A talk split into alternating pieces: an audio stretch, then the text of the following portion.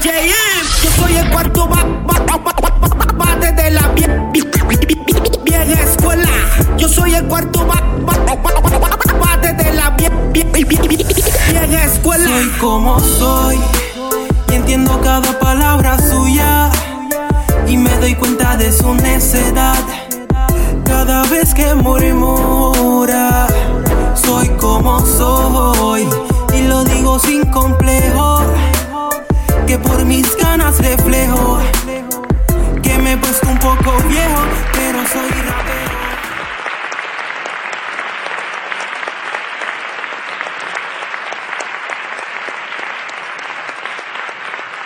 Saludos amigos, hablemos de Chuck D, quien comenzó su carrera artística en el año 1981. Este rapero fue parte del famoso grupo Public Enemy desde el año 1987 hasta el 2005. Chuck D nació el 1 de agosto de 1960 en Long Island, New York. Según la historia, este rapero, actor, productor, ensayista y diseñador gráfico se lanzó como solista en el año 1996. Chuck D. En el año 2016 se unió al grupo Prophet of Praise, el cual ha tenido un éxito rotundo. Hoy continuamos con nuestro viaje por el mundo y regresamos a la isla del encanto, Puerto Rico. De San Juan, Puerto Rico, con nosotros, 79.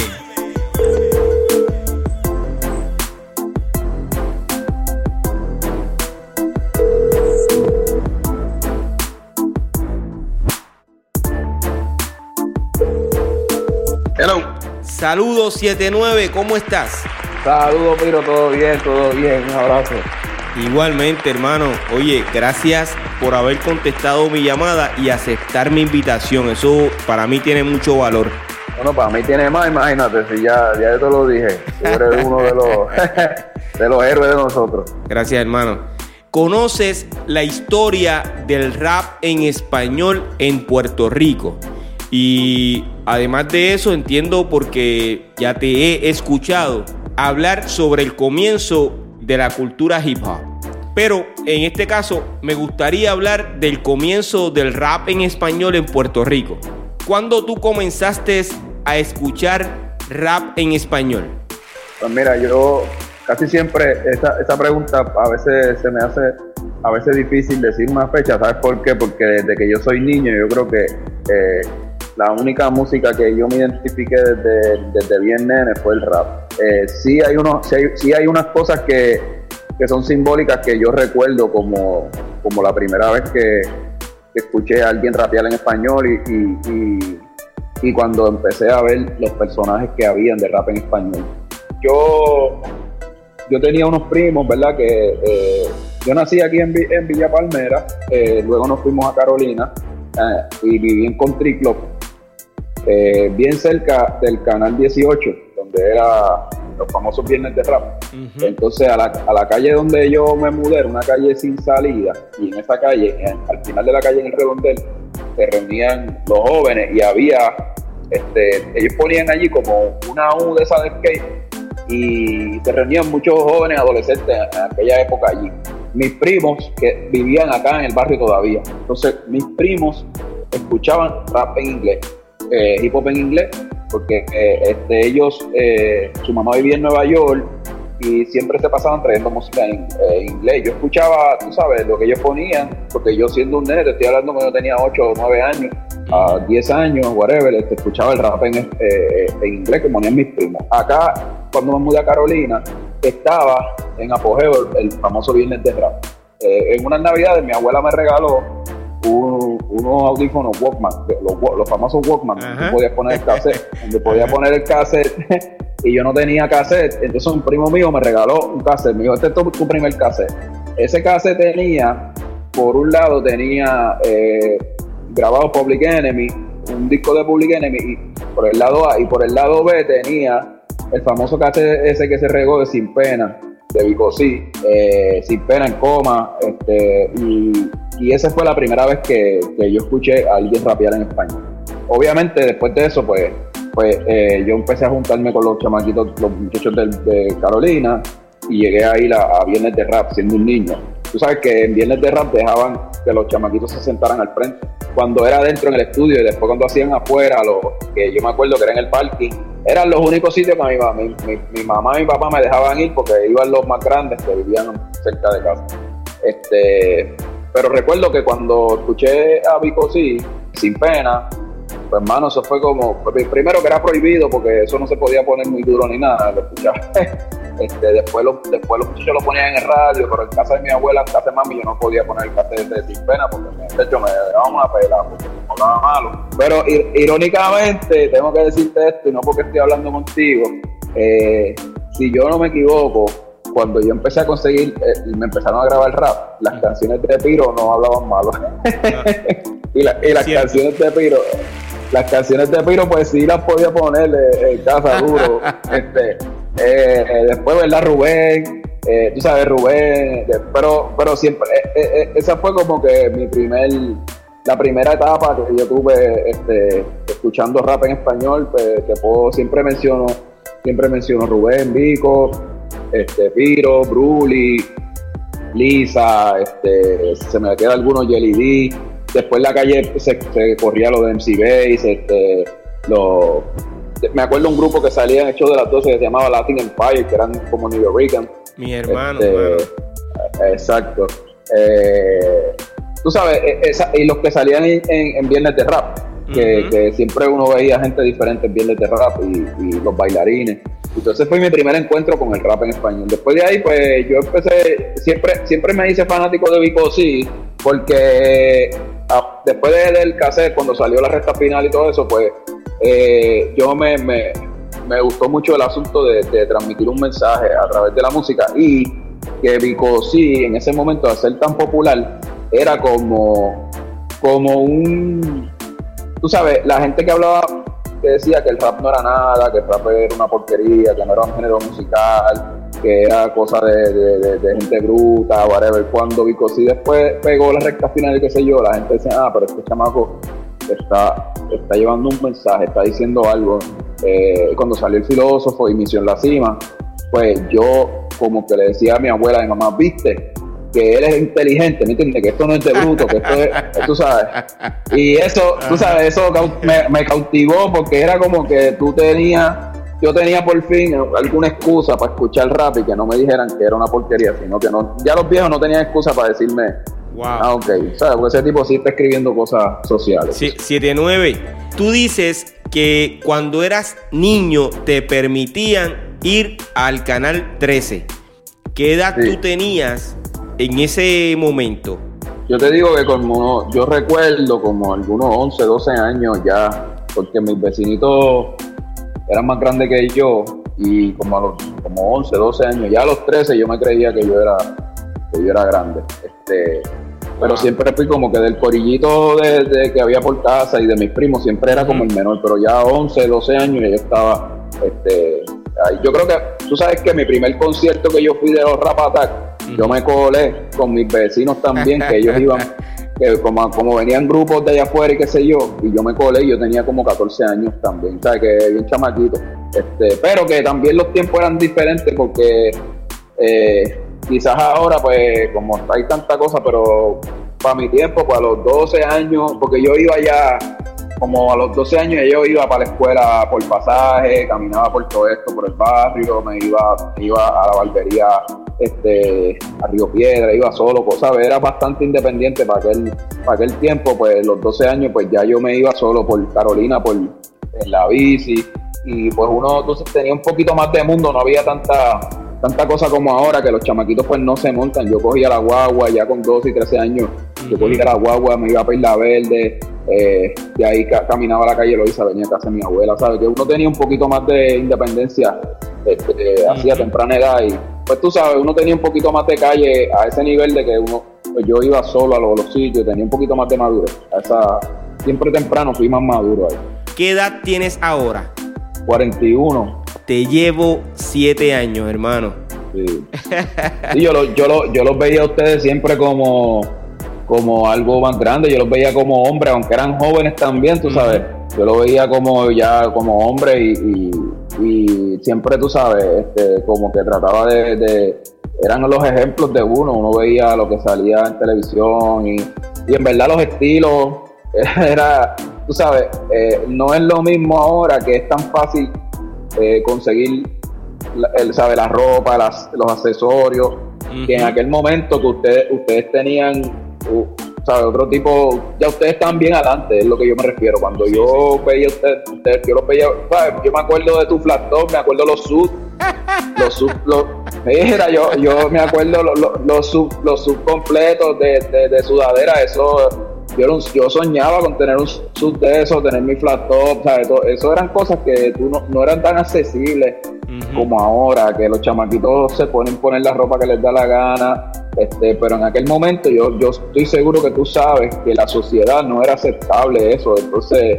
eh, eh, tú no podías ir a la escuela con un recorte así y eso es lo que yo a veces yo a veces le comento a los muchachos de ahora y digo wow si ustedes supieran lo que nosotros tuvimos que pasar las peleas que yo tuve que tener con mi papá con, hasta de la escuela me suspendían por recortarme de una forma hacerme diseños en el pelo este ponerme la ropa ancha todas esas cosas era como era un, un proceso de prácticamente era como rebeldía, ¿me entiendes? Como te veían como era algo revolucionario, no era algo como que todo todos los jóvenes se vestían así.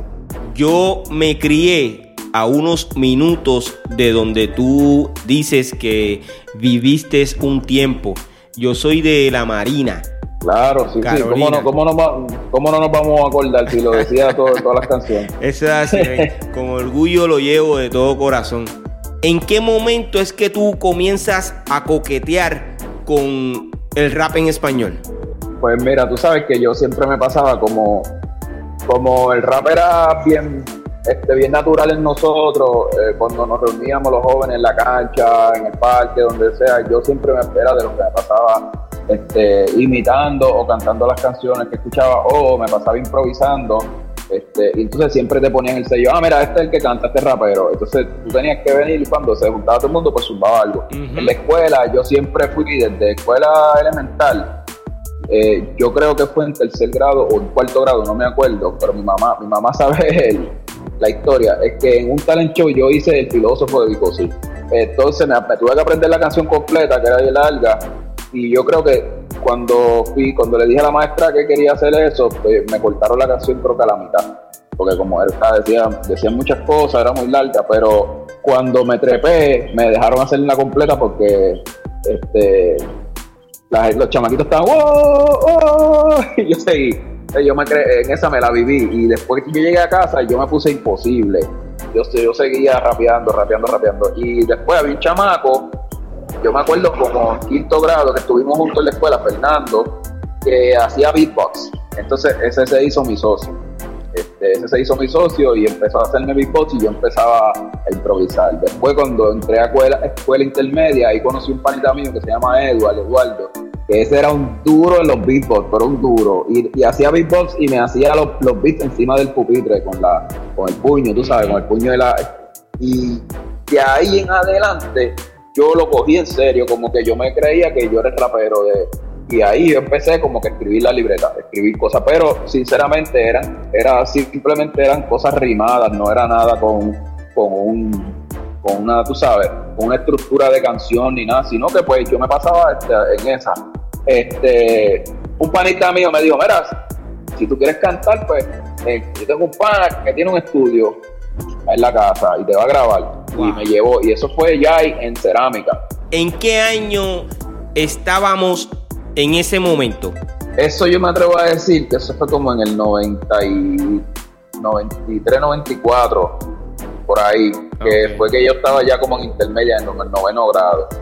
Pues, pues, eh, pues entonces, pues, pues, pues fue antes, yo estaba como en noveno grado, yo me Ah, acuerdo, como ok. octavo noveno grado. Pues yo creo que fue antes, pues si fue en el 93, pues fue antes, porque este, yo estaba como en noveno grado, todavía yo no estaba en superior, porque de ahí yo me salí de la escuela, yo no quería estudiar en, cuando llegué a grado 10, yo me salí de la escuela y estuve un año fuera de la escuela y mi, y mi, y mi papá, tuvimos un revolú y mi papá me dijo, si no quieres estudiar, pues te vas a ir a trabajar conmigo.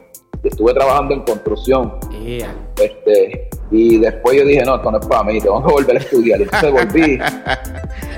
Volví a estudiar, volví a estudiar y ahí porque en escuela superior pues yo cogí como que clases de eh, grado 10, cogí clases de 10 de, y, de, y de las que había perdido y después repuse. Ahí fue que yo entré a la coda en Carolina, pero antes de eso, que yo estaba en varios colegios, estuve, porque yo no era fácil de chamaquito y tenía problemas de conducta.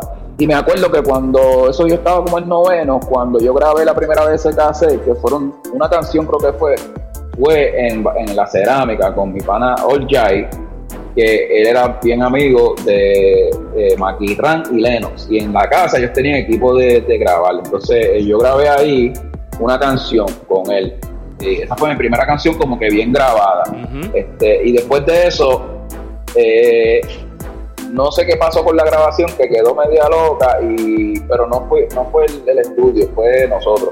Que me dijeron, vamos, vamos, vamos, entonces me llevaron a Villa de Loíza, una casa que yo no recuerdo realmente de quién era la casa ni nada, pero ahí había como que ya una consola y y, ahí fue que grabé, como quien dice, el primer, la primera grabación formal. Esto fue para el 95. ¿Tú nunca fuiste parte de esa generación del reggae? Pues mira, lo que pasa fue que yo me negué a hacerlo. Pues ese chama, ese pana mío que te estoy diciendo que me llevó a grabar, Jai, Jai, que después se convirtieron eventualmente en lo que es este, unos productores que ahora mismo son bien conocidos que se llaman Jai Toli. Pues Jai él llegó a grabar con DJ Eric, me acuerdo que era, no sé si era los, nuevos talentos de la industria o algo así. Mm. Ellos me llamaron, me dijeron, pero yo estaba bien reacio porque ya en otras ocasiones, un par de panas míos habían dicho, mira, vente que vamos a grabar y cuando me llevan a grabar era el, el reggae, y yo le decía, no, yo soy rapero, lo mío es el rap, el hip hop, este, y entonces ya yo estaba como que bien reacio y ellos me decían, chico, pero es que eso no es, tienes que... Y entonces, pues yo, pero yo me voy a quedar en lo mío. Y yo estaba ya en, en, esa onda, ya yo estaba como que bien reacio a solamente quedarme haciendo rap. Mm. Nunca quise como que moverme para ese lado. Y yo le dije a Jay, mira, si tú me quieres grabar, tiene que ser jefa. Y él me decía, pues, no, pues yo te voy a hacer unas pistas de jefa. Y como que eh, y después de eso, después que grabamos, como que me dejaron por loco prácticamente. Como que, mira, pues si tú quieres, si tú quieres hacer eso, pues allá tú, ¿me entiendes? Consigue quien te haga las pistas, porque lo que estamos haciendo aquí es esto. Tienes que meterle a esto para que pueda sonar por ahí. Pero yo me, me yo no quise, yo me, me puse como que medio, eh, tú sabes, rebelde y no quería. Pero este, no sé si fue una buena o mala decisión, pero al final, pues después me encontré con gente que ya estaban como que, como que con la misma filosofía mía me gustaría que me dijeras el título de esa primera canción que grabaste en un estudio profesional. Ah, pues se llamaba Estrés Mental. La canción Estrés Mental yo la grabé en ese cassette y yo no lo tengo. Sé que mi hermana lo tenía y sé que algunos panas la llegaron a grabar. Entre ellos está Yalsi. Yalsi yo creo que tiene esa grabación, pero como era un cassette, yo le he pedido un par de veces este, que chequee a ver cómo rayo, pero yo creo que él no la encontraba. Pero bueno, en algún momento aparecerá porque mi hermana, mi hermana yo sé que guardaba una copia. Porque yo tiraba un verso y ya y tiraba otro verso también. Hubo muchos raperos que hicieron la transición del rap al reggae. ¿Por qué tú crees que eso ocurrió? Bueno, hay varios factores. Yo creo que el primer factor era para para poder seguir cantando en la, en discoteca y hacer chavito, porque el, eh, para mi entender, eh, los espacios que nosotros teníamos, él dominaba la música bailable y el reggae de Panamá, el reggae panameño, que empezó a llegar, se puso bien de moda, bien de moda y, y prácticamente, tú sabes, yo creo que todo tiene que ver con el asunto del baile también, más con el asunto económico porque esos cassettes empezaron a venderse y a venderse y a venderse y a venderse y a regarse. Y en verdad se puso de, se puso de moda. Y lo que es lo que era el rap lo que era el rap de que nosotros nos gustaba era de contenido de base dura y fuerte.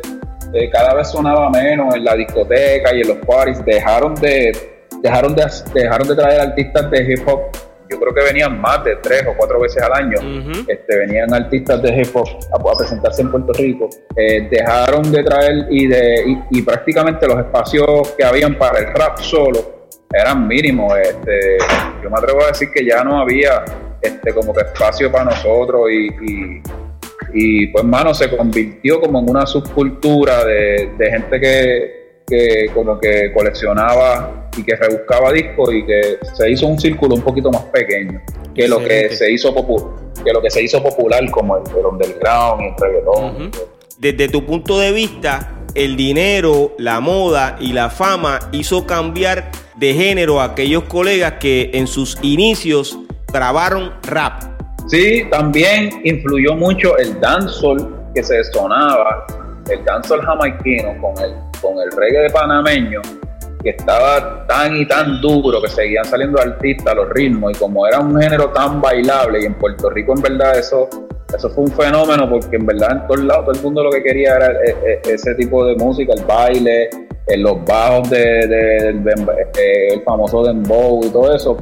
yo creo que reemplazó prácticamente al rap, que era una, que era una música que si no si no se abría un círculo de baile este, y, de reta y de, y de destreza lirical, pues no era una música eh, meramente bailable como, como de pareja, ¿me entiendes? Entonces eh, reemplazó lo que era la discoteca y lo que era, y prácticamente también, porque después todo el mundo decía, pero es que si tú cantas rápida, las nenas no van a ir al party a bailar, entonces eh, se convirtió en ese issue, como en ese issue, cada vez se fue cerrando un poquito más el círculo, este, hasta que quedamos prácticamente fuera de lo que era este el los, clubes, las discotecas y los parties que regularmente sí íbamos. Eh, la realidad es que nunca te he escuchado cantando reggaetón. Pues mira, eh, nunca he grabado reggaetón, no, así que no me va, nunca no me va a escuchar a menos, a menos que hayan cogido una capela mía y la hayan metido en dembow, pero no creo. Este, y, y yo te voy a ser honesto, nunca hice esa transición porque tampoco me vi en la en la oportunidad que se vieron muchos, muchos, muchos este, hermanitos y colegas que, estuvieron en una posición donde tenían de frente o alguien que dijo, mira, esto se va a pegar y si haces esto, vamos para adelante, olvídate si te gusta o no. So, yo siempre me, yo siempre estaba en un momento este, me rodeaba de gente que tenían los mismos intereses que yo. Entonces cuando yo veía que ella era otra cosa, pues yo como que como que ponía una distancia y categoría. Como yo, te dije, los, primeros panas que, que, fueron para allá con la industria y ayer y qué sé yo, ellos me lo dijeron y dije, chico, pero tú sabes que lo mío es el rap. Y ellos me daban como que, ah, pues está bien, pues quédate por allá. Entonces, este, era tanta la fiebre que yo tenía de hip hop y de rap. O sea, llegó un momento de que de que en, en, ese pico de cuando explotó el, el reggaetón y, con, y la famosa transición, yo estaba bien, bien, bien enfiebrado con el rap americano. A nivel de que, tú sabes, nosotros estábamos intercambiando cassettes, intercambiando CD, pendiente a las revistas, pendiente a lo que salía nuevo. Y entonces yo tenía una fiebre, pero te estoy hablando de que, tú sabes, yo a la escuela yo no iba casi a estudiar, yo lo que iba, yo llevaba la revista de Source, Word Up y todo eso. Entonces yo viajé a Nueva York cuando yo tenía 16 años. Ese viaje que yo tuve a Nueva York, pues cambió completamente todo, porque yo viré súper rapero, súper más rapero, porque ahí fue que yo tuve la primera conexión con lo, donde yo traje música, escuchaba Hot 97, grababa los mixtapes. Ese viaje que yo hice a Nueva York, yo vine, yo vine con el nombre 79, porque de allí fue que yo saqué el 79, porque yo había sacado mi licencia de aprendizaje. Tú sabes que cuando tú cumples aquí 16 puedes sacar el aprendizaje, pues yo me fui con la licencia de aprendizaje y allá mis primos, que, que eran unos charlatanes, pues me llevaron a un club y, el bouncer del club, yo le saqué mi ID, él me dio el ID porque yo me veía bien nene, saqué el ID y el tipo vio que el ID era de Puerto Rico y buscó la fecha y dijo 7-9, pasa, me dejó pasar. Entonces los primos me dijeron, mira, ¿cómo tú entraste? bueno, el tipo me dejó entrar. So, después al otro weekend yo fui de nuevo pensando que, no iban a dejarme, no me iban a dar break y el, chamaco me vio de lejos y me dijo 7-9, vente, pasa. Entonces, y ahí fue que yo, de ahí fue que yo dije, yo soy 7-9. Entonces, yo vine de Nueva York, ya con nombre de rapero, con un montón de música, este, con un montón de mistakes. Entonces, ese fue el boom, cuando yo tenía esa edad, ese fue el boom del, del, del, reggaetón o del underground aquí en Puerto Rico. So, yo estaba bien metido en el hip hop. So, yo estaba bien rebelde y bien claro de lo que yo quería escuchar. So, por eso fue que yo no hice esa transición. Tampoco tuve la gran oportunidad. Hubo una gente que tú sabes que siempre me decían, pero mira, pero yo le decía, hecho, tú eres loco, lo mío es esto, pa. Entonces yo estaba bien envuelto en. Te estoy hablando de que, mira, los años del 94 Vamos a hablar del 93. Del 93 al 97, eso fueron la época dorada del hip hop americano. Te estoy hablando de que ahí salieron los grupos más duros, desde Nas, Biggie, Wu-Tang. O sea, eh, eh, eso fue la época donde la fiebre mía estaba en su pico mayor. por eso es que 79 nunca como que hizo esa transición, porque 79 en ese momento era que estaba bien adicto al hip hop el hip hop y el hip hop underground, ¿me entiendes? El, hip hop underground de allá afuera. Entonces, yo vine de Nueva York más rápido que nunca. Y, acá, acá estaba otra cosa, ¿me entiendes? Le agradeces a ese individuo que te haya bautizado como 79. Sí, mano, siempre. Él no, él, en verdad el hombre no sabía lo que estaba diciendo, fue un vacilón. fue un vacilón, pero entonces eh, en, en esos días después, yo allá en Nueva York conocí un amigo que era de lo que llaman Five Sentence, que, eso, que es, como una son, son, son, es como una religión musulmana. Entonces, ese pana era bien común en los raperos, los negros afroamericanos que eran raperos que eran, que eran musulmanes este, como que eran bien raperos. Entonces yo le dije sobre el nombre y él me dijo, oye, ese nombre es el mejor porque ellos tienen una numerología. Me dijo, mira, el número 7 es el número de Dios, el número 9 es un, es un nacimiento, so, tú eres como el nacimiento de un Dios y, como que yo dije, oh, ok, es el año en que yo nací. Este, y yo como dije, tú sabes que nadie tiene, nadie tiene un nombre como el mío, nadie va a tener un nombre como el mío, 79. Y yo no tenía nombre de rapero, tú sabes, todo el mundo me decía Freddy, Freddy, Freddy, Freddy, pero tenés que buscar un nombre de rapero. Y yo llevé un tiempito y yo dije, este es perfecto, pan, y me quedé 79. Entonces, pues al, al bouncer siempre se lo agradezco, un dominicano, para mí, eh, se hizo después para mí. para que conste en récord, ¿cuál es tu verdadero nombre? Mi nombre es Freddy Noel Abreu Civilia. Y tu nombre artístico. 79. El cimarrón. Tú eres un fiel seguidor de la primera generación del rap en español de Puerto Rico. ¿Por qué tú crees que esa generación nunca se unió para grabar una canción? Pues hermano, yo creo que por la misma, por la, por lo mismo que no, que, que mi generación no lo hizo.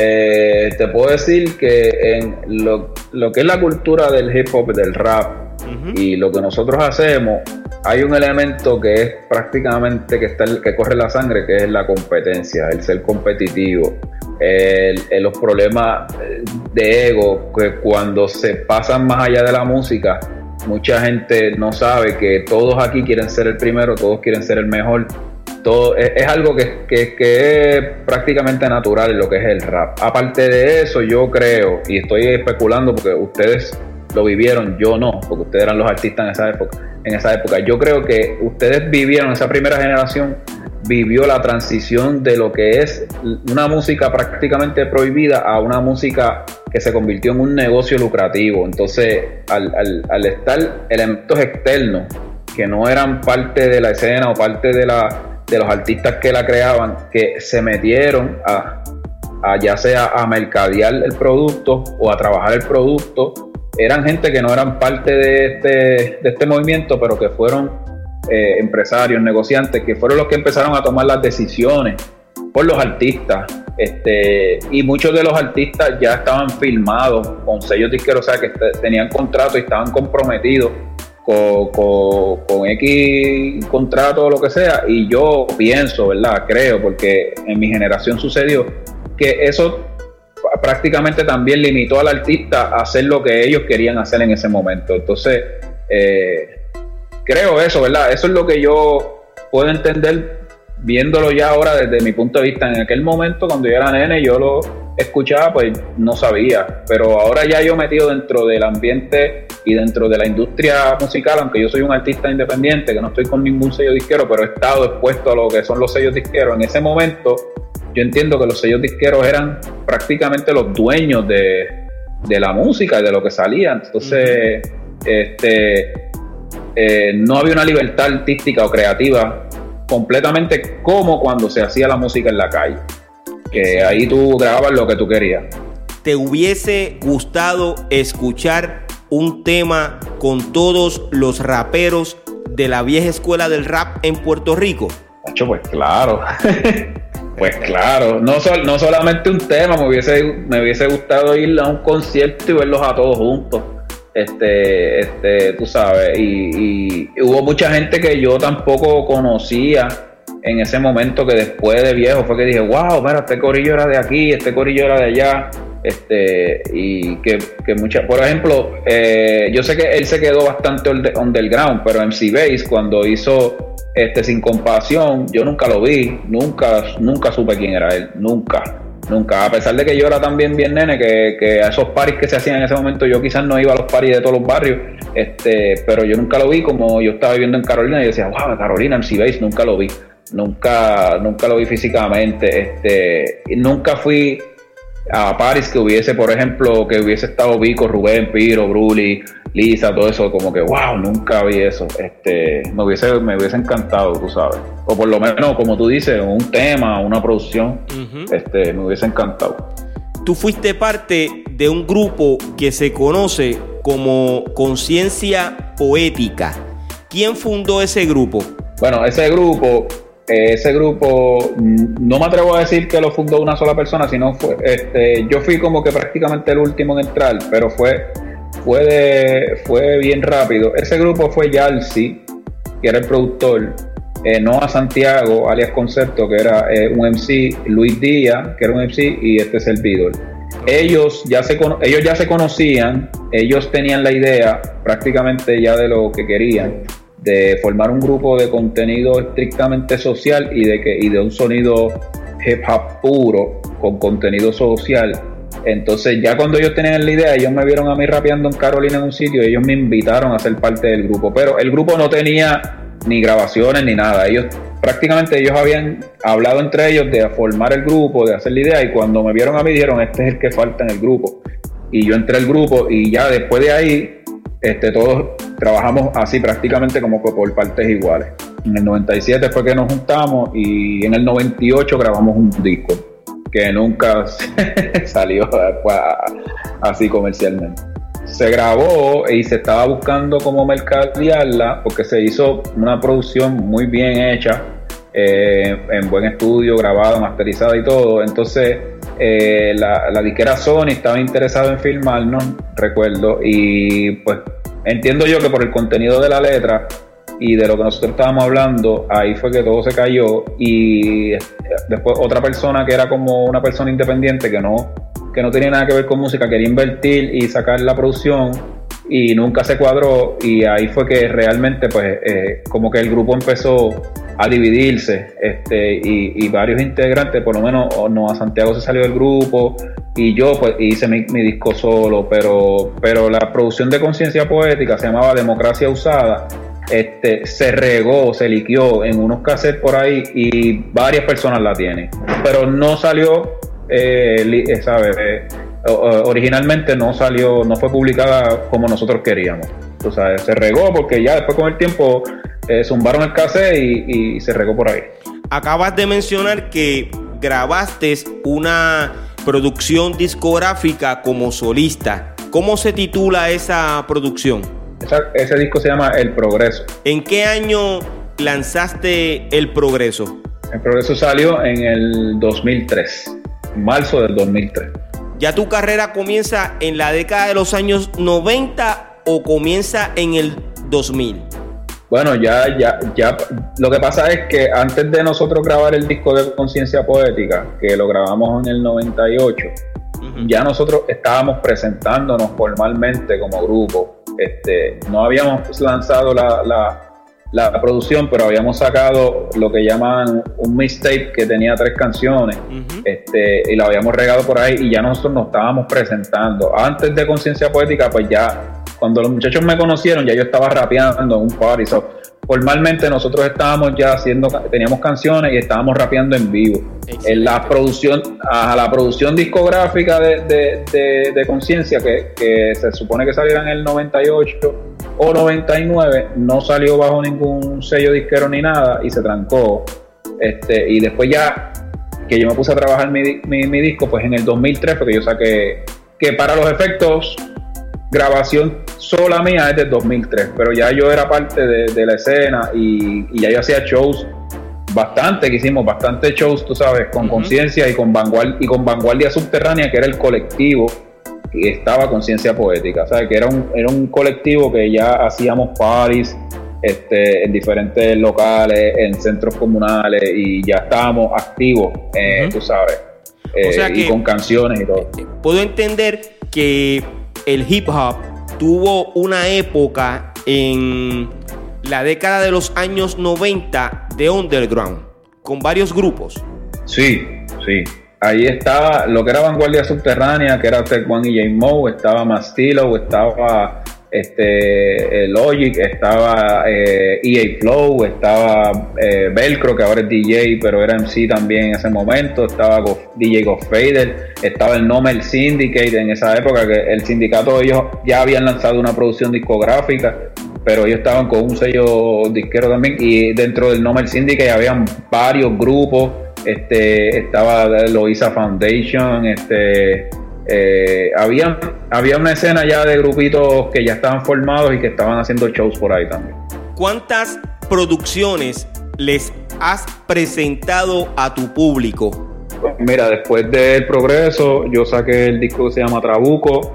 Después de Trabuco yo saqué Antología. Después de Antología yo hice el Patio Sessions, que es una sesión en vivo con, con, con una banda y mi último disco que se llama Melancolía. Fue alrededor de cuatro producciones discográficas y una producción en vivo. Son cinco discos que están en el mercado actualmente. Háblame sobre tu relación profesional con el rapero residente. Pues mira, como para el año 2011, eh, pues eh, eh, René y su, y, ¿verdad? y su compañía me ofrecieron en un momento eh, firmarme como artista exclusivo de ellos para sacarle una producción discográfica. Este, y estuvimos trabajando lo que, lo que iba a ser esa producción. Al final nunca, nunca se concretó el asunto y, bueno, eh, decidí, pero prácticamente fue la primera vez que yo había ah, como que aceptado ser parte como de algún sello disquero o una compañía y pues no, no, no tuve la mejor experiencia eh, y no se dio. Entonces, eh, el contrato se disolvió y, y, seguí yo mi carrera independiente luego de eso. Tuve un tiempo que sin hacer música, porque te soy sincero que después de eso eh, no quería hacer música, estuve como un año o año y medio sin hacer música y hasta que después volví retomé y entonces volví a grabar. Ahí fue que después hice el Patio Sessions y, y después Melancolía. Pero eso, eso fue un, un proceso que los medios lo reseñaron porque obviamente fue noticia de que, de que Residente o Calle 13 iban a firmar la 7-9 para su próxima producción y, pues corrió por los medios, pero eh, realmente no sucedió este, prácticamente nada de, de ese proyecto se concretó. O sea que tú siempre has sido un artista independiente. Sí. por default, cuando quise filmar, tuve una mala experiencia y eh, no fue la primera vez, pero fue la primera vez que sí decidí filmar, porque otra, en otras ocasiones habían, habían, me había reunido con varias gente de sellos disqueros y pues nunca llegábamos al acuerdo que yo quería de control creativo y de yo hacer lo que yo quería. Entonces, pues decidí, ¿sabes qué? Mejor sigo haciéndolo yo solo. Y, pero con Residente en ese momento, pues yo decidí sí filmar. y, y no funcionó, no funcionó, eh, realmente no funcionó. ¿Puedes decir cuál fue la mala experiencia que tuviste con Residente? Eh, bueno, yo, yo no conocía muy bien cómo funciona el asunto este de los contratos de, y de cómo funciona la industria a nivel de negocio, porque como nunca he sido artista de ningún sello, este, prácticamente yo te puedo decir que yo creo que no hubo un interés genuino en trabajar conmigo, por yo ser un artista que tenía ya como que una, trayectoria ya bastante clara. Este, eso es lo que puedo decir. No, hubo un interés genuino de, trabajar mi proyecto de forma, eh. No se le, no se le dio el respeto al, al, proyecto mío como, como, como se supone que se le diera. Y hubo unos, unos incumplimientos en, el, en el mismo contrato que ellos que ellos prepararon para mí, ellos prácticamente hubo también un incumplimiento de contrato. Este, las razones, pues no sé específicamente, no te podría decir cuáles fueron las razones, este, pero yo como artista, yo creo que yo cumplía con todo lo que me pedía el contrato y yo estaba trabajando el proyecto, yo este, incluso trabajé el disco Antología, que es el disco que yo salgo por primera vez con la banda. Ellos lo, producieron en su estudio porque eso, ese disco era un demo que me pidieron para yo poder viajar con una banda de músicos porque yo tocaba con la banda en vivo ya, pero yo no tenía grabaciones con la banda. Entonces había una serie de presentaciones que, que eran con banda. Entonces me dijeron, bueno, que si tú no tienes banda, este, pues prácticamente, pues entonces dije, bueno, pues yo tengo banda. Me dice, bueno, pero no hay grabaciones. Entonces, pues grabamos el demo y realmente no fue un demo, fue un álbum lo que yo grabé para, para cumplir con, ese compromiso. Y después que grabé el, el, álbum de antología, pues prácticamente eh, el contrato no se cumplió. No, no, no hubo una no hubo un interés genuino en seguir el proyecto. Entonces, pues yo decidí pues terminar con, con, con el, y se disolvió, prácticamente se disolvió porque yo cumplí todo, pero no, no, las razones ellos sabrán, porque ellos también estaban pasando por, por un proceso de cambio de, manejo y de todas esas cosas, el grupo, y pues yo realmente no conozco los detalles, pero, pero mi proyecto prácticamente estaba este, en pausa y yo pues decidí eh, seguir por mi camino. Tu trabajo musical te ha permitido visitar otros países, ¿cierto? Correcto. Me gustaría que me dijeras a cuál de ellos quisieras regresar y por qué. Yo empecé este, a presentarme en México, en Venezuela, República Dominicana, en Colombia y en los Estados Unidos, en varios estados de los Estados Unidos. Eh, sinceramente te puedo decir que no, donde más audiencia yo he tenido y todavía la tengo es en México, que es donde más he visitado y donde, donde más siempre tengo eh, comunicación. Eh, la escena del rap en México es una escena muy bastante grande en diferencia aquí a Puerto Rico. Venezuela siempre fue un sitio donde yo también iba mucho y Colombia, me encantaría volver a Colombia porque lo que yo hice en Colombia fue una presentación bien pequeña y en Colombia se, estaba dando un festival. Eh, ahora con la pandemia no, pero este, se llama el famoso Hip Hop al Parque en Bogotá, en el cual me han invitado en varias ocasiones, pero por algunas razones no se ha podido concretar esa participación en el festival. Me encantaría, me encantaría volver a Colombia a hacer esa presentación, pero México ha sido mi fuerte en todo lo que yo hago. ¿Conociste personalmente a Cancerbero? Sí, con eh, eh, y era muy, muy jovencito. Y él este, en ese momento estaba en un grupo eh, con Lil Supa. Este, fui en uno de esos viajes. Yo, yo a Venezuela iba mucho porque cuando empezó lo que eran las, batallas de los gallos de Red Bull, este, yo fui el primer juez que hubo en Venezuela, en la primera batalla internacional. Y en esa vez que yo fui, el cancelbero estaba en esa batalla, pero era bien jovencito, bien nene. Este, eh, ellos eran de Maracay, si no me equivoco, que era bastante retirado a Caracas. Entonces, después yo fui para una cumbre internacional de hip hop y su compañero que cantaba, que es Lil Supa, estuvo todo el viaje con nosotros.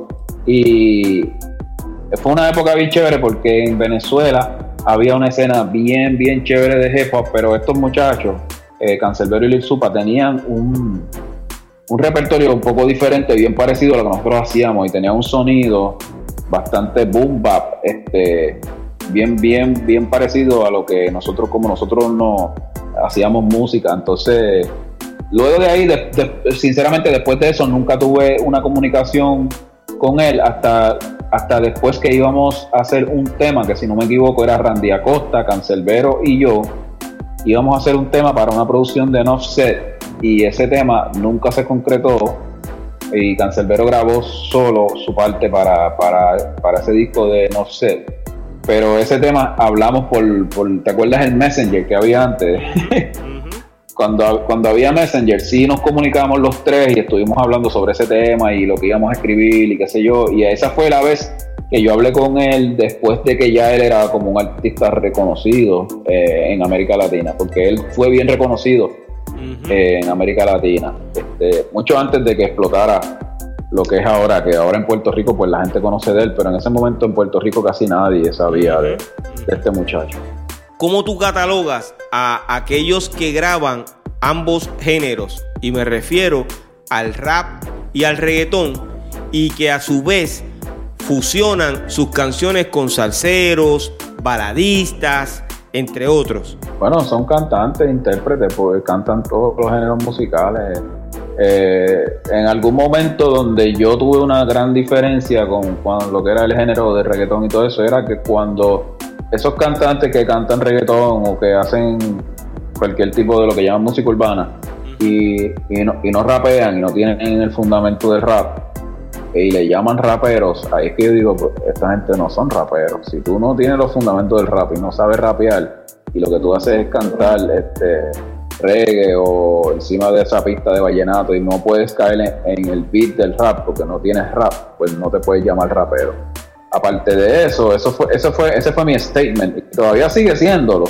Pero aparte de eso, eh, yo siempre le, le recuerdo a todo el mundo que el rap es una forma de hacer música. Y que tú hagas rap no significa que tú de corazón seas rapero. Porque te doy un ejemplo. Juan Luis Guerra ha hecho rap en sus canciones, ha hecho partes que son rapeadas. Este, por ejemplo, Wilfrido Vargas con Eddie Herrera hicieron partes que eran rapeadas, pero ellos no se consideran raperos, ellos simplemente hicieron rap como una forma de hacer la música. Es muy diferente a que tú puedas grabar hoy merengue, bachata, salsa, reggaetón, lo que tú quieras, y tú no te identifiques con ninguno de esos géneros, pero puedas hacerlo. Pero cuando tú eres un rapero, significa que tú puedes hablar sobre un beat y puedes rapear y, pues, tienes el fundamento del rap. Es, es, tan fácil, yo te puedo hacer la, la comparación para aquellos que no me quieren entender muy bien. Es tan fácil como este ejemplo. No todos los que cantan salsa son soneros. tú, tú, puedes, tú tienes un montón de artistas que pueden cantar salsa, pero no son soneros, no saben sonear, no tienen clave, no tienen afinque. Entonces, ¿cómo le llamamos a ellos? Pues cantante, intérprete. ¿Cómo le podemos llamar a los raperos que no escriben sus propias canciones? Intérprete es lo mismo. Cuando otra persona te está escribiendo, tú estás interpretando lo que hace otra persona, no estás rapeando lo que sale de tu cabeza. No, está, no, no, no, no eres MC porque eh, para, ¿verdad? Para yo decir que una persona es un MC, un maestro de ceremonia o, una persona que mueve el crowd con su, con, su creatividad, pues tiene que ser tiene que ser innato de él, tiene que ser de lo que es. De lo contrario, tú estás interpretando lo que otra persona te está te está escribiendo. Eso eso se ha convertido ahora ya casi en una tradición, pues por el negocio de la música y, y muchos Increíblemente hasta muchos raperos que sí escribían, ahora se le hace más fácil ya comprar las canciones porque pues el negocio se presta para de que mira, yo mejor compro una canción y que se pegue y ya. Y son gente que saben, que saben escribir y que escribían, que realmente pues este, optan por ir por la vía rápida. Pero se convierten en intérpretes porque al igual que, que cualquier otro género musical ya ya acá lo que llaman género urbano, el reggaetón, que es la música más popular en el mundo, eh, tiene lo mismo, tiene sus intérpretes, y tiene gente que escribe, y tiene gente que, que te dice cómo hacer canciones, y gente que te, que te hace maquetas de canciones. Yo he visto muchos muchachos que graban la canción con su propia letra la graban y, y, se las venden a los artistas y los artistas la compran y ya con, ya con la idea completa, con la idea de cómo cantarla, con la letra y todo, compran el paquete completo. Y tú la escuchas y tú piensas, tú piensas que wow, esta canción de fulano está bien dura, eso no fue fulano, eso fue otro que la hizo, la escribió, se la cantó y, se, y se la vendió. El Cimarrón ha grabado alguna vez un tema de otro compositor. Nunca. Lo único que yo puedo decirte, y, lo digo por si acaso, que yo he grabado, que no es mío, es cuando yo le hice un homenaje a Vico C, que eh, la canción se llama Homenaje al filósofo, y dentro de la historia que estoy contando, yo hago un pedazo de Misión La Cima y un pedazo del filósofo. Pero es un homenaje que le estoy haciendo a Vico C y estoy contando la historia de su vida y cuando llego a Misión La Cima hago un pedacito de Misión La Cima y después cuando sigo cantando la historia de él hago un pedacito del filósofo que es letra de Vico C, pero es un homenaje que le estoy haciendo a Vico C. Pero nunca he cantado nada que no sea mío.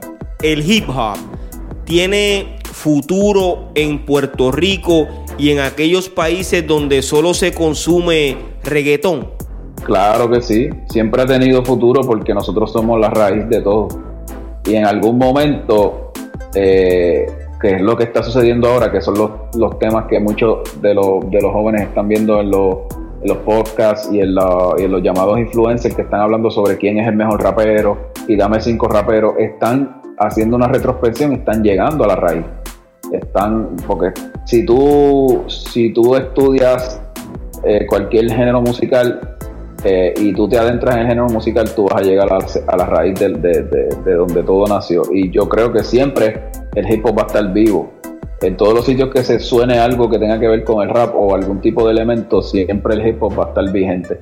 Porque cuando se haga la investigación van a llegar a la raíz. Y va a haber gente como yo que lo va a mantener vivo. Y yo, por eso es que yo siempre me gusta hablar de esto, porque al igual que tú, que me estás entrevistando hoy a mí, tú eres la raíz de lo que soy yo.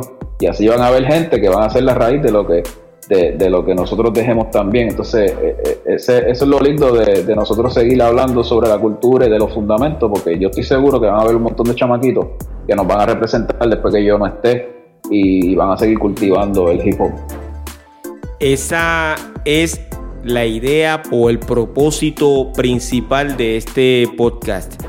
Hablar sobre la historia y el nacimiento de la cultura hip hop desde el punto de vista donde se exprese la verdad de ese nacimiento y ese comienzo del rap en español, no solamente en Puerto Rico, sino a nivel mundial. En eso estoy en estos momentos y voy a la raíz porque eh, los que comenzaron en la década de los años 80, la mayoría todavía vive y en este podcast han hablado los que hicieron la historia. Que como nosotros decimos en el argot de la calle, los macaracachimba. Es la cosa. y, yo, te voy a decir algo. Cuando, cuando la gente escucha este podcast y, quizás busque mi música eh, y, y, vea el formato que nosotros usamos, yo les voy a recomendar yo no, no recuerdo bien cuál era el nombre de la canción, pero tú me puedes decir que decía, este, yo no quiero ser como él el Cool J, yo quiero tener lo mío. Yo creo que era frustración. Eh, frustración. frustración. Frustración. Frustración. E, e, ese es el mejor ejemplo de esa canción de Piro. Si tú ves la métrica que usa Piro, el beat original y DJ Eric es la que estaba escrachando los cortes en los coros esa, ese es el formato que nosotros usamos todavía. El formato del verso rapeado, esto es original, esto no es copiado, esto es mío, esto es de mi, de mi cabeza, esto es lo que yo traigo. Y el DJ o el que hizo la pista también poniendo su parte, siendo parte de... Ese es, ese es el fundamento de nosotros y hasta el sol de hoy nosotros mantenemos ese formato. Por eso que lo que hizo Piro, lo que hizo Rubén, lo que hizo Vico y todo eso para nosotros, es súper importante porque nosotros seguimos esos pasos. Quizás usted me escucha diciendo, no, pero mira, vuelta y búscalos. Yo no sé si eso está accesible porque yo no sé si eso todavía se puede conseguir por ahí, pero yo recuerdo que, que hay este que en ese momento yo creo que tú decías que yo estaba quitado pero volví regresé tú sabes es como, verdad no no, no me recuerdo muy bien no recuerdo muy bien cómo decía la canción pero yo me acuerdo como hoy y yo escuchaba los escracheos y yo decía ya los tipos están escrachando como los de allá afuera ¿entiendes?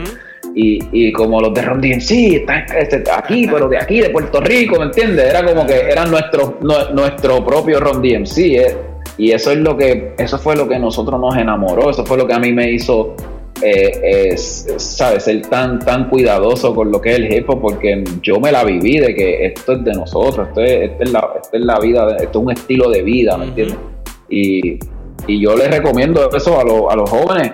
Este, que quizás no tuvieron, ¿verdad? Eh, nunca escucharon eso, qué sé yo, vayan, aunque escuchen los sonidos funny, pero escuchen cómo, cómo ese sonido de DJ Jerry en ese momento está mucho más adelantado que lo que están haciendo ahora, porque eso era hecho con amor orgánico. Era, no había nadie ahí diciéndote tienes que hacer las cosas así, eso salía como era, era divertido también, ¿me entiendes? Entonces, ese, ese, ese, era nuestro escape de todas las cosas que estaban pasando, ¿me entiendes? En ese momento. ¿Te atreverías a decir que el reggaetón es parte de la cultura hip hop? Sí, no, no es que me atrevería, es que el que, el que quiera negarlo es porque no conoce la cultura hip porque el reggaetón nace de, todo lo que hemos hablado, ya sea del reggae panameño, con el dancehall jamaiquino, con el rap, porque no, no, no, no llegó a reggaetón sin antes llamarse rap y reggae, porque era como una mezcla de un verso o dos versos en una pista de rap original y después cambiaba reggae y después eso fue como que cambiando y cambiando, pero la raíz era lo que llaman rap y reggae. Y más que eso, la raíz del reggaetón y de todo son ustedes, porque ustedes fueron los primeros, por ejemplo, Grul y Vico, que empezaron a, hacer cosas con los ritmos, que, a, darle una evolución al rap. Y llegó hasta lo que es el reggaetón. Sobre el reggaetón, hasta, nos guste o no, me guste o no lo que están haciendo ahora, quizás por el mensaje, quizás por la creatividad, pero los mayores exponentes del reggaetón sin duda alguna son raperos. Eh, y, tú y, tú, y, tú puedes preguntarle a ellos mismos, ellos saben que realmente ellos son raperos. Y cantan reggaetón, cantan de todo. Hace unos días escuché a un rapero de la vieja escuela decir que después que escucharon su tema, comenzaron a grabar reggae en Panamá. ¿Estás de acuerdo con él? No me atrevo a, no me atrevo a decir que sí o no, porque yo estoy, no sé, realmente yo como no te puedo decir, como yo no estuve, no, no, no soy panameño y no estuve en Panamá, pero yo sí recuerdo que el reggae panameño era bien contemporáneo con el, con el, con la primera generación del rap de aquí. Este, estoy hablando de Nando Boom, el General, Pocho Pan, La Atrevida no sé hasta qué punto, porque de verdad no sé si de verdad el reggae de Panamá este, nace de, esto. Yo sí, yo sí te puedo decir que yo sé la conexión que hay entre Jamaica y Panamá. Este, hay una conexión y una conexión histórica y geográfica que ellos tienen y sobre eh, eh, la base militar que había en Panamá eh, y todo el revolú que, de la mezcolanza de, los jamaiquinos en Panamá. Este, incluso el mismo Nando Boom, sus abuelos son jamaiquinos. Este, tú sabes, hay, un, hay una referencia bien marcada entre Jamaica y Panamá en ese momento.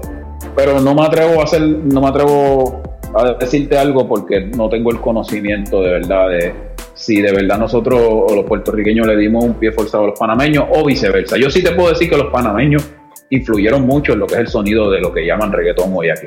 De la nueva generación del rap, ¿quién tú crees que la lleva de verdad, de corazón?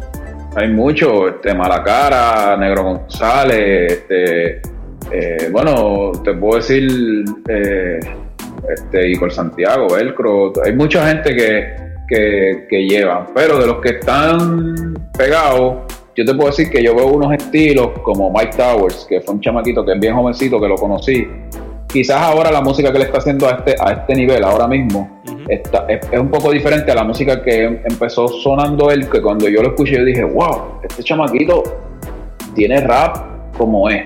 Este eh, y yo lo escuché y dice, oh, y se lo dije, tuve la oportunidad de conocerlo y le dije, wow, mira, tú me recuerdas cuando yo empecé y el chamaquito tenía eh, el amor por el rap. Y me dice, no, a mí me gusta esto, esto y esto. Era bien jovencito y me dijo, a mí me gusta esto. Y dije, coño, este nene está, este, este nene está donde es. Siempre recuerdo eso eh, de Mike Towers, pero yo te puedo decir que hay muchos ahora que están, por ejemplo, que ya son viejitos, este, pero que todavía hacen rap y se mantienen haciendo rap este, duro como Ñengo Flow, este, tú sabes, eso, que, que, hacen el rap calle y eso, pero mantienen la tradición de rapear encima de un beat. Este, y ahora con el asunto de las tiraderas, siempre te das cuenta que cuando hay una tiradera nunca es en reggaetón, nunca es en otro ritmo. Cuando ellos se están tirando, se están matando como ellos se quieren tirar, ellos lo que usan es rap. Y todo el mundo sabe y todo el mundo sabe en Puerto Rico que cuando hay tiraderas es rap. Y, la, y la, entonces las famosas tiraderas pues nos conviene a los que hacemos rap porque lo que hacen es que la gente si, si las tiraderas se hacen bien famosas pues la gente está escuchando rap. La gente está escuchando rap. Entonces al principio eh, mucha gente se quejaba, ah, porque es que la música de ustedes como que o es monótona o no se puede bailar, pero entonces cuando hay tiradera tú estás pendiente de lo que están diciendo y te gusta la música, pues te gusta el rap. Entonces yo creo que hasta, cierto punto las tiraderas nos ayudan a nosotros que, que, hacemos rap a que la gente acondicione su oído a escuchar rap fuerte, tú sabes, rap duro. 79, si los seguidores de este podcast quieren conseguir tu música y obtener más información sobre tu trayectoria musical, ¿dónde pueden acceder? Pues el, todas las redes y las plataformas digitales, como 79 escrito en palabras, así la palabra 79. Este, está, eh, la música mía se supone que está en todas las plataformas digitales, desde Spotify, Pandora, todo, y en las redes sociales, pues también soy un incordio en el Instagram, me pueden seguir, eh, así como 79, 79 MC, este, eh, ya estamos prácticamente en la era de las redes sociales, o si tú pones eh, la palabra 79, deben aparecer todas mis redes sociales.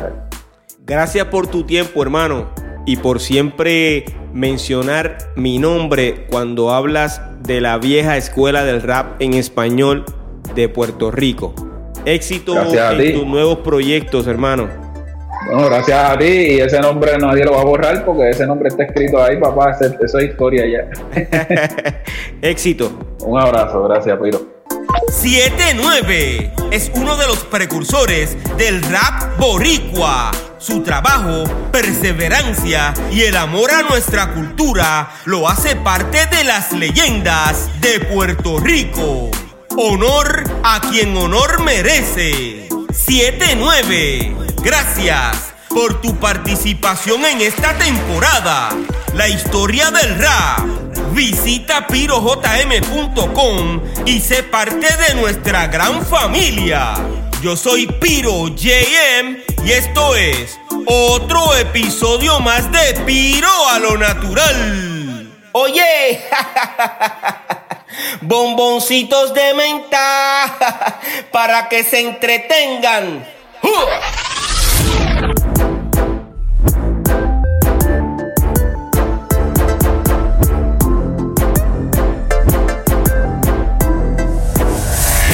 Soy como soy y entiendo cada palabra suya y me doy cuenta de su necedad cada vez que murmura.